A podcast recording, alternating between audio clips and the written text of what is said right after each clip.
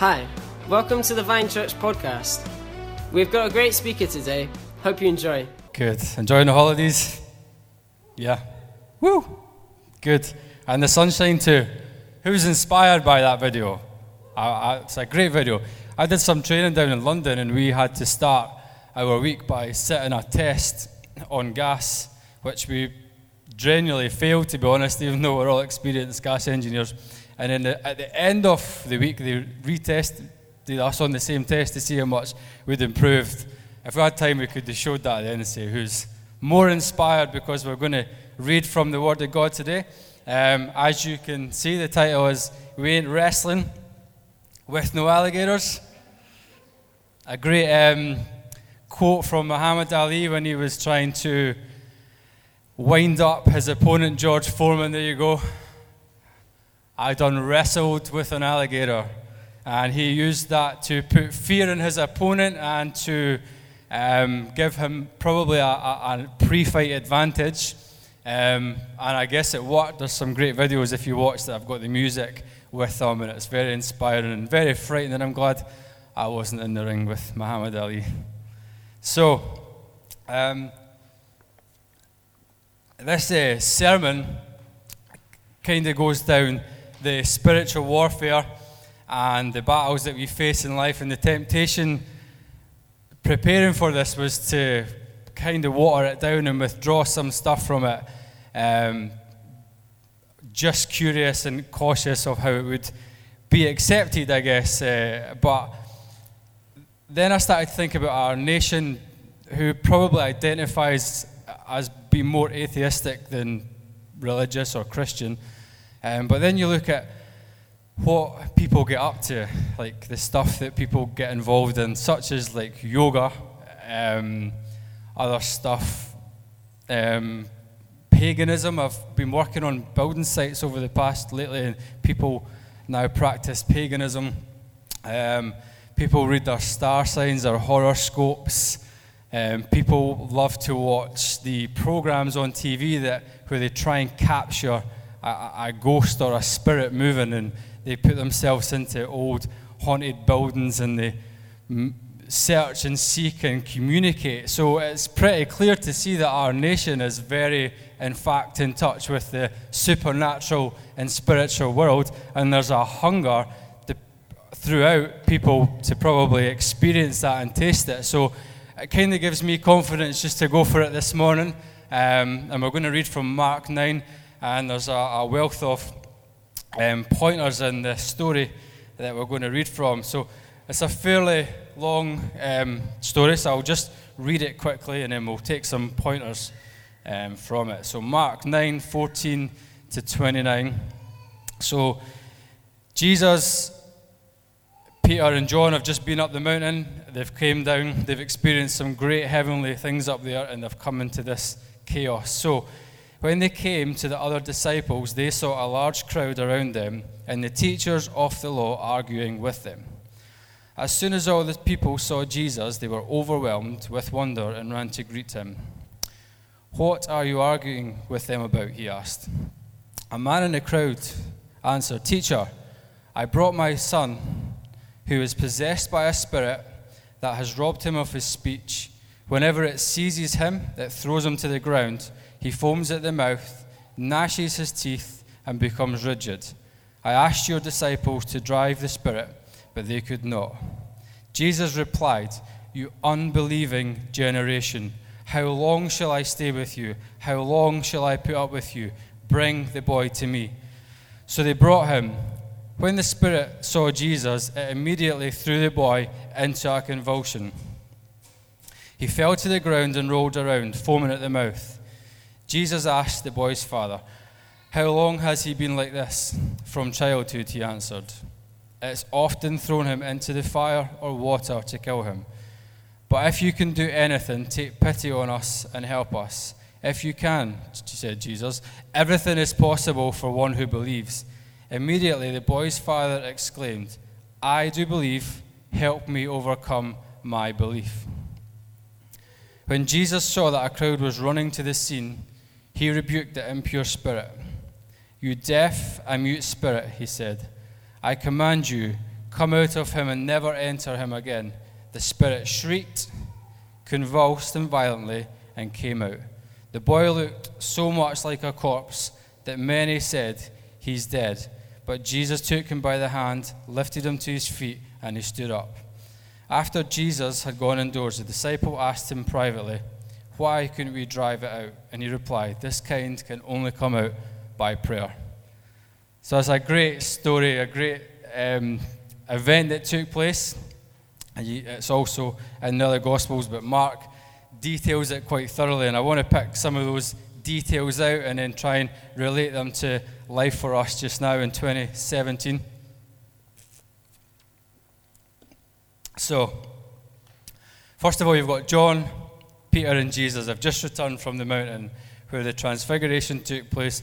God spoke audibly the heavenly light shone. You could imagine being there. It must have been pretty incredible. Peter was like, Oh my goodness, we must build you some shrines. This is so overwhelming. He didn't know what to say, apparently. And then they trek down the mountain and then they walk into this total chaos. Must have been the most bizarre transition for these guys. So, you've got people arguing, you've got religious leaders probably winding and mocking the uh, disciples for their inability to drive out this demon. And you've probably got a really big confused crowd because they've seen miracles being done before. They've seen Jesus driving out these demons and people being uh, healed from deaf ears and their eyes opened. And these disciples are with them, but all of a sudden, they can't seem to do it. So they must have been really confused. And for the disciples' point of view, they had just previously before been sent out in twos by Jesus and they've seen all this stuff happening. So they must have been on a high and then all of a sudden they come across this and they must have been on a low. So it must have been a real uh, tense atmosphere, I'm guessing, when I try and look into this story.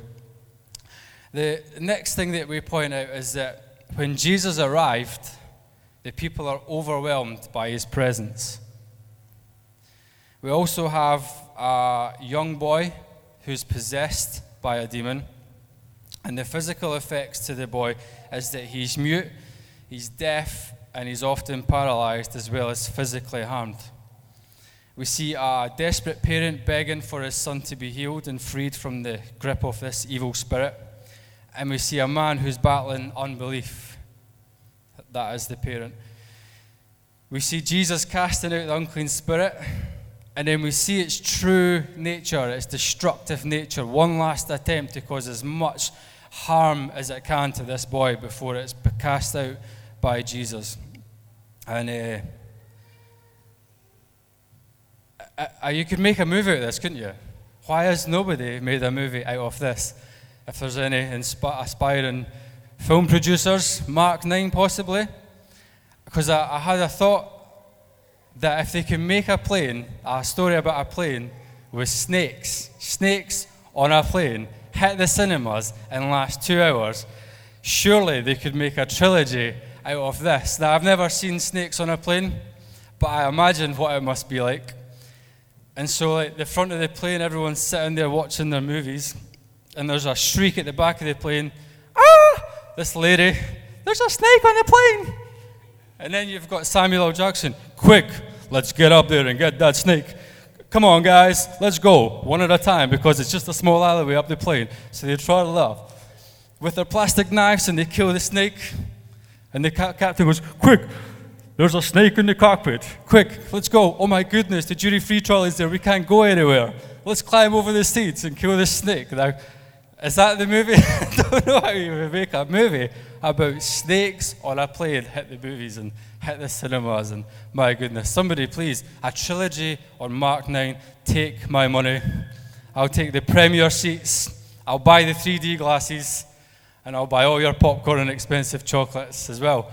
Mark 9. What a great movie this would make.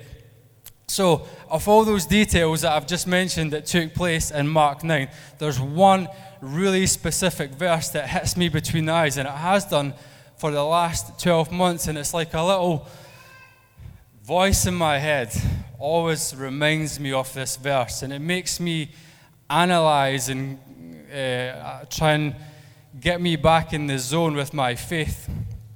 And it's verse 19. When Jesus said, You unbelieving generation, how long shall I stay with you? How long shall I put up with you? Some of the other Gospels say that he actually takes it a step further and he says, You unbelieved, crooked generation. Now, I don't know about you, but when I read that, I read that as like a rebuke, almost like an insult, and like Jesus is pretty mad at these people. He's trained them up, he's given them the tools that they need, and yet he comes back, he's left them for just one day. He comes back and he finds that they, in fact, cannot drive out this demon. His response, You unbelieving generation.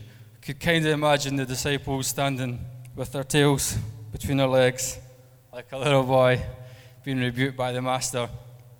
But in fact, Jesus is not angry at them. That when we read that, maybe it's our Dunfermline way, but we think, oh, he must be furious, he must be mad. But Jesus, in fact, is none of those. He's frustrated with his disciples. He's a little bit frustrated. And he says it not to condemn them and to make them feel useless, but in fact to inspire them, to try and drive them on. Come on, guys, you can do better than this. I've been training you, I've given you the tools. Come on, I know you can do it. So he's inspiring them in a uh, probably roundabout way, if you get what I mean. So, at the same time as being frustrated and trying to lift them, I, I guess from Jesus' point of view, what he's seen is just turmoil. He's seen evil wreck this family. He's seen a boy being physically affected, and it must break his heart to think that this goes on all over the world. And he needs people to rise up and start believing with a bit of faith. So I guess that's why Jesus, the, the core of his frustration is that that boy is suffering. So, the whole event, if you would maybe agree, captures quite dramatically evil and quite dramatically captures the, the good. So you've got good and evil in a battle. You've got guys just coming down where God spoke audibly. The disciples have seen it from themselves. We want to build a shrine straight down into this demonic chaos where a, a young boy's life's been gripped, a family's uh, feeling hopelessness and helplessness. So the whole story captures that. But what is the battle? And Paul explains it in Ephesians when he says, Finally, be strong in the Lord and in the strength of his might. Put on the whole armor of God that you may be able to stand against the schemes of the devil. For we do not wrestle against flesh and blood, but against the rulers against the authorities, against the cosmic powers over this present darkness, against the spiritual forces of evil in the heavenly places. So we're wrestling with the powers of this dark world. What is wrestling? I had a wee look into what wrestling is. It's this is dictionary. It's a sport of hand-to-hand struggle between unarmed contestants who try to throw each other down. So, wrestling is about getting somebody down. You could use the word submission. Wrestling is about getting somebody to submit. So, you've ever watched the WW, is it FWWF, where they would submit? Oh, that's a lot of fake stuff, I know, but wrestling, just men in tights and bright coloured streamers on their steroids and and it makes billions crazy. Anyway, so that's probably not the greatest example, but things like the MMA, which is like a martial art that's got quite a place, probably above the boxing. Um, the whole point is to submit their opponent, is to tap them out, is to get them to a place where they feel that they are, cannot get out of this hold, that they are submitted, they tap out, they are defeated. So, submission, what does submission mean according to the dictionary? the condition of having submitted control by someone or something else. So the demonic physical effects of the boy can have the same effect on our spiritual life. The boy was unable to hear, his dad said. And I wonder today that the battle that we face, the wrestling with the alligators, or the dark powers of this world, do they get us to a place where we're unable to hear? We're unable to hear the truth, the truth that God is love, that He's real, and have our ears been closed to the gospel? Do we get to a point where we stop hearing from God and we used to maybe be in a place where we'd hear from God, but are we now in a place where we don't hear anything, like God's not speaking, but maybe, maybe, just maybe the wrestling that's taking place in our lives, our spiritual lives, is that we are being, we've had a place of submission where we are no longer able to hear. Uh, and it's fascinating as well. I find it fascinating that the boy's dad in the story, he, the first thing he said when Jesus said, What's wrong with the boy? He says, There is a demonic spirit in my son. That's, that's his lyrics. He said, There's a spirit attacking my son. But then he actually goes on when it comes to faith and he says to Jesus, Help me believe. How can you know that there's a demonic presence attacking his son's health. And then a few chapters, verses down, he's like, Help me believe. I mean, surely if you see that, what the, what the enemy is doing, if you can see this, surely you would just believe, you would take that for granted that there's a spiritual battle going on. So I found it quite fascinating. Um, and he begs Jesus, Help me with this unbelief. The boy was unable to speak. And in our faith, I wonder, and I, I suffer from this big time are we unable to share the gospel through fear and through worry and through um, what people might think of us and how people might not be interested in hearing the gospel?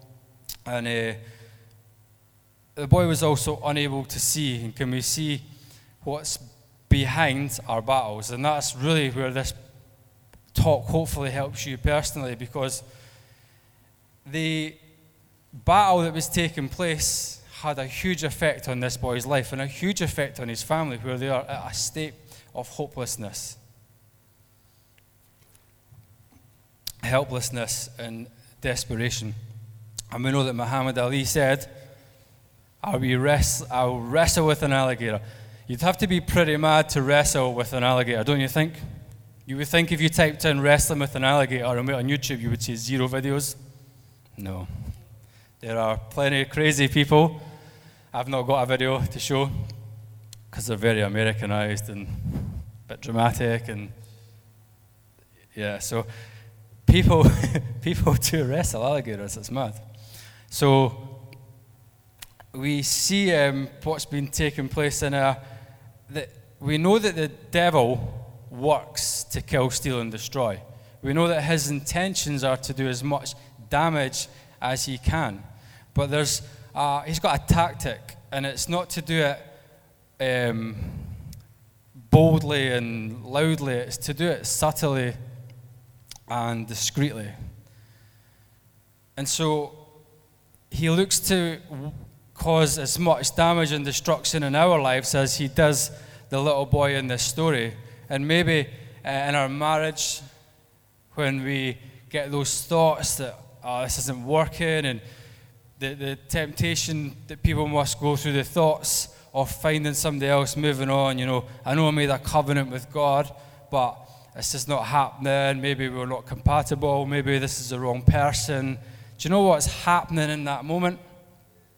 You're not, in fact, wrestling with an alligator. You're wrestling with the dark demonic powers of this world that want to destroy your marriage. What about family? trying to raise our kids Christian. They don't want to hear it, they want to do their own thing. Maybe the battle is not flesh and blood after all. Fighting with each other, arguing with each other, getting mad. What's behind it? That's the question that I get from this. It's not, in fact, the battle of flesh and blood. It's the battle of the dark demonic powers of this world that want you and I to suffer and the devil wants to destroy. And what about our friends and family that haven't received the gospel, that won't accept the gospel? People whose ears and eyes are closed. The battle is not with flesh and blood, it's not a game of convincing. The battle is against the dark powers of this world. So, wrestling with the alligators actually seems quite timid. If an alligator was in my home, I'd know I'd have to deal with it. I'd have to do something. I'd have to get Zara. Come and deal with this, Zara. I'll be right behind you. so it's obvious that's there. It's green, it's big, it snarls, it's got sharp teeth. But sometimes we forget the battle that's taken on spiritually in our lives. And we respond by handling it with um, our own strength. We respond by dealing with it in the flesh. That may be in this case of arguing and fighting, uh, name calling. I have a confession. I uh, wrestled with the flesh and blood this morning. Sarah was annoying me, so I threw a sock at her. I didn't even reach her. It was like, it just fell down there. It's like, you get the point. That's Christian anger for you. but wrestling, of course, want to come to church. The devil doesn't want any of us to come here happy and cheery, and uh, the, the, demonic powers want us to come here as miserable, grumpy, fed up, fell out with the kids, fell out with our wife, husbands, whatever, as much as he can. And sometimes we have to stand back and analyze what's taking place here. Am I wrestling with flesh and blood? No, we're wrestling with the dark demonic powers. It's in the Bible, it's scriptural, it's in that story. Paul goes on in Ephesians and he tells us about it. This battle takes place. I don't think this battle stops. I don't think wrestling stops. The thing about wrestling is if you arm wrestle, I'm using one or two muscles, but when you wrestle with the full body, it's draining, it's tiring, it's physically tough, and that's what spiritual warfare is like. That's what battling against the dark powers is like. It's draining, it's, it's hard work, and it's tiring. But God's given us tools and weapons to overcome. And um, so Satan's got this master plan to take each one of you and myself out of this game. He's got a, a master plan to deceive our nation, to deceive the world as we see it's happening through other religions, through um, what's happening now with uh, the, the transgender kids and stuff and being made to make a decision. You know, you can't be a Christian now without being criticized, but if you say you're a cat and you're from the moon, whoa, hey, nice to meet you, great to accept you, but Christian, sorry, there is no place. And that's what seems to be going on is the devil does his best to deceive as many people as possible. And um, he wants to basically take us out of the game. And I, if I could use a little illustration, I've just started working for a, a new company.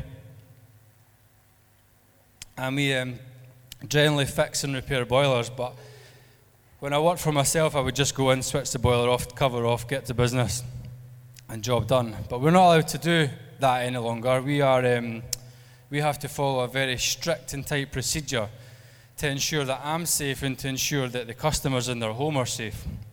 So we call it safe isolation.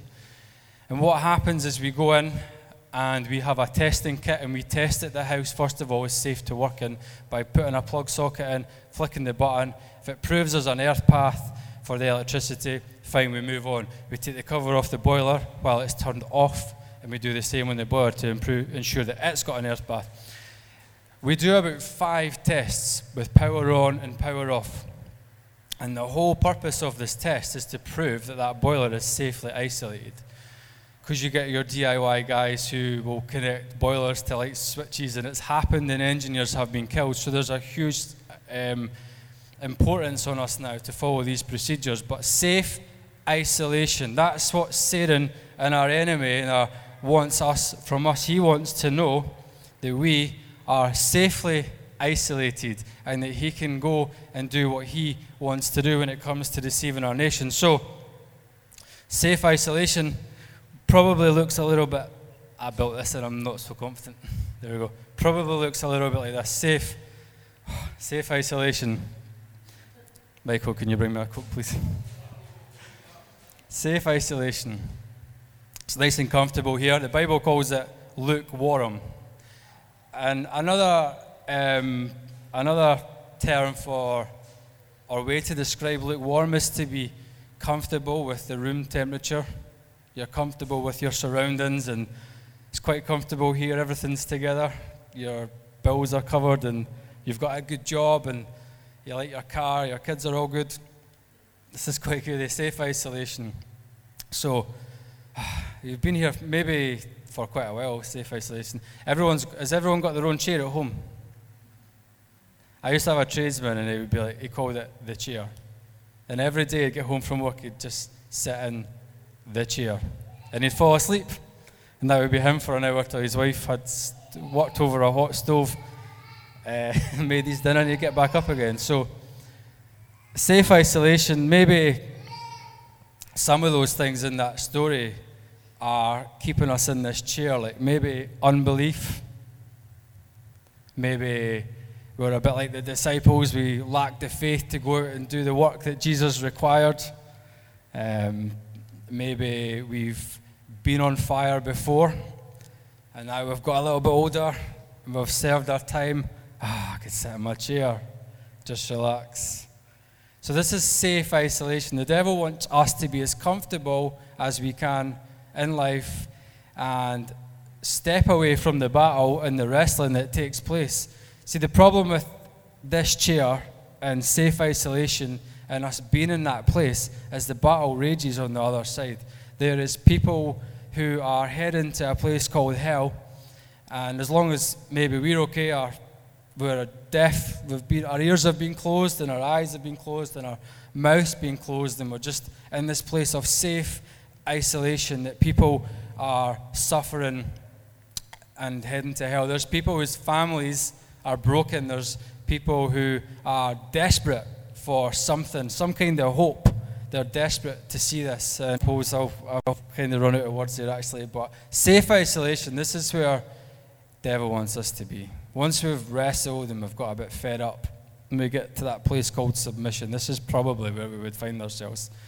We've lost our fire, we've lost our hunger, and we're just so comfortable. We're comfortable with our schools allowing transgender people to come in and read stories, and that's happening before our eyes. And we're comfortable with the fact that um, our kids are being encouraged to uh, maybe uh, do be who you like to be. You don't have to be this and that. You can be whoever you want. And kids from the age of nine being encouraged to take medication to change their for transgender sexuality and stuff. All this stuff takes place, and there is in fact no time for any Christian to sit comfortably in a chair, but we are in fact called to be in a battle. And so Jesus in, has given us some tools.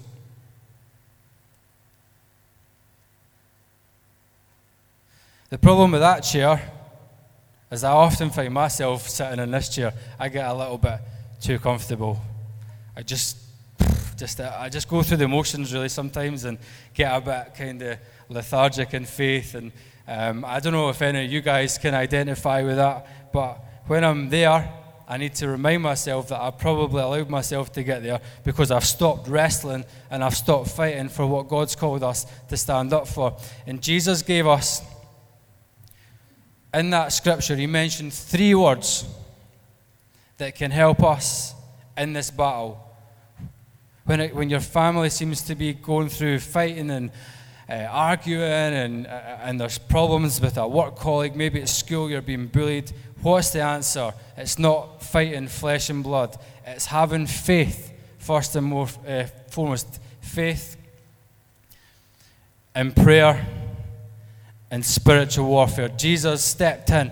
How long must I be with you guys? Come on, when are you going to get this? There's a spiritual battle taking place, and there's your tools faith prayer and spiritual warfare. And I just want to encourage us this morning uh, maybe that we need a wee lift out of the chair, back on our feet, like that video, get some inspiration, some fire back in our bellies, some hunger.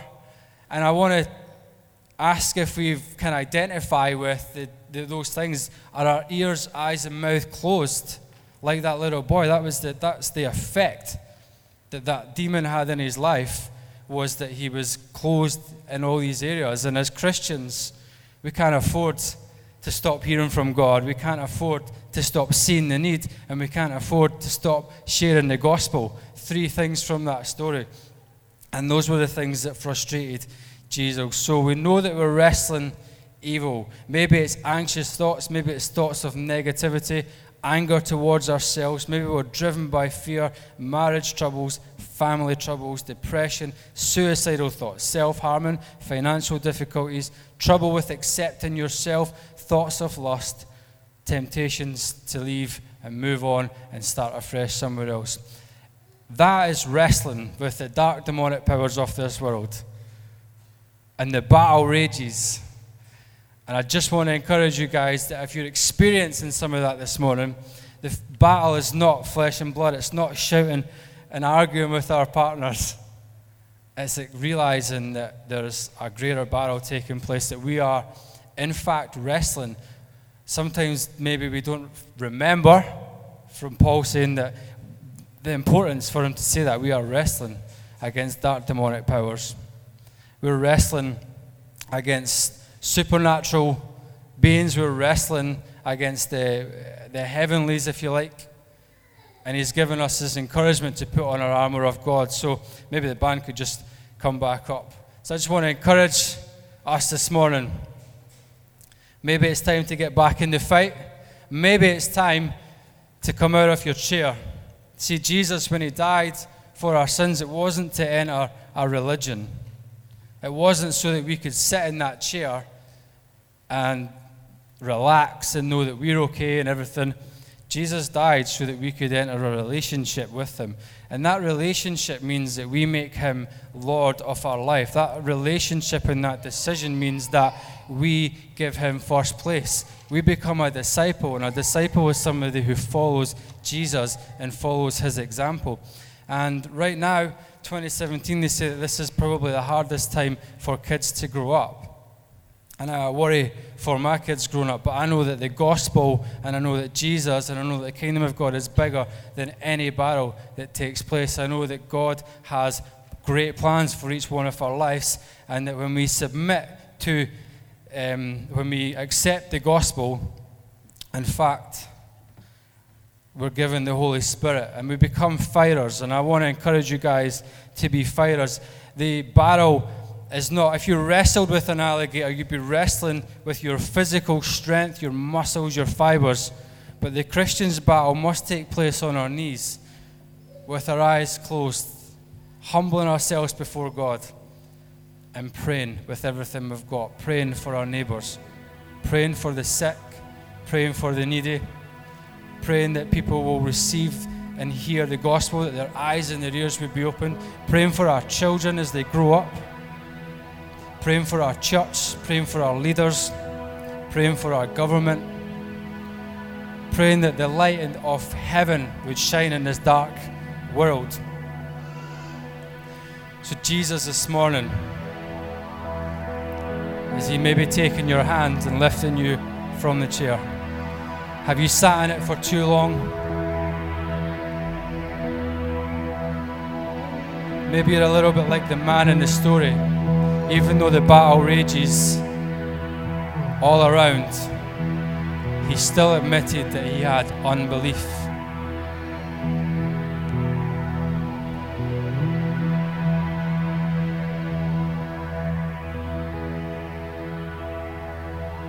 This morning, through faith, God gives us that opportunity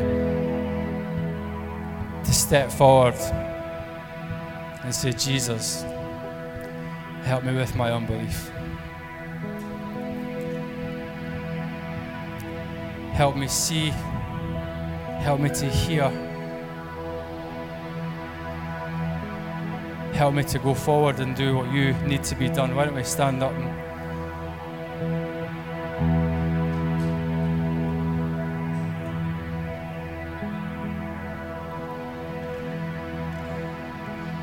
You know, if you go on and look, many people will say that we are in the end times, something that people get caught up about. And I heard it explained in such a fascinating way using a basketball game that when the basketball game gets to the end, when it's to the final minutes and seconds, the players statistically spend more time looking at the clock than playing the game.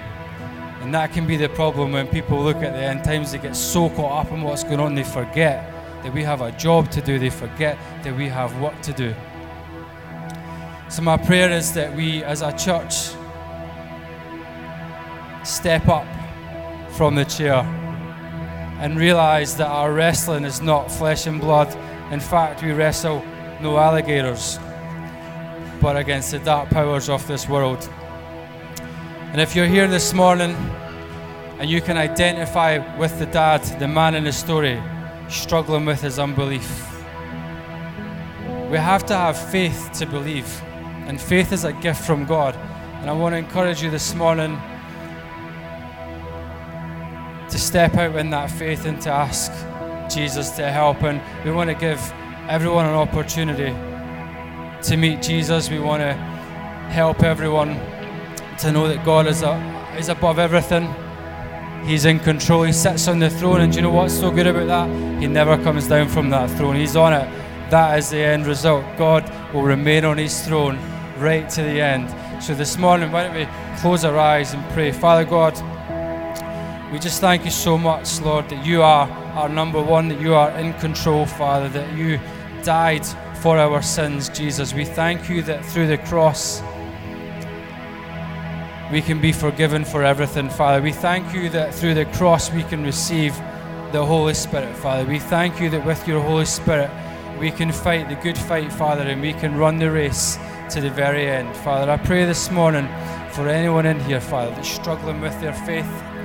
I pray for anyone who's never come to know you, Jesus. This morning would be a moment where your Holy Spirit speaks to them, that our eyes and our ears are opened, Father. Father, we ask that you forgive us for our sins. Father, we ask that you forgive us for all the days that we've sat in our chairs, whether we've allowed ourselves to be submitted, Father, to be overpowered, to be taken out of the game, and to be in a place of comfort, Father. Father, we ask that you would lead us and guide us and that you would be our inspiration every day. That when we try to speak the gospel and those thoughts come in our heads, that the person won't want to listen, the person isn't interested, what will people make of us? Father, I pray that we would realize that we are, in fact, in that very moment wrestling with the dark powers of this world. And I pray with your Holy Spirit, Father, that you would give us the strength and the courage to fight those battles, Father. You'd give us the inspiration.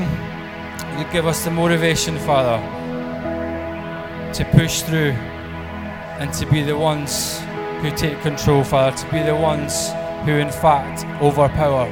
And I pray you would give us and you would help us to rise up individually and as a church, Father, as a gospel speaking, soul winning city in Dunfermline, Father. This is our prayer.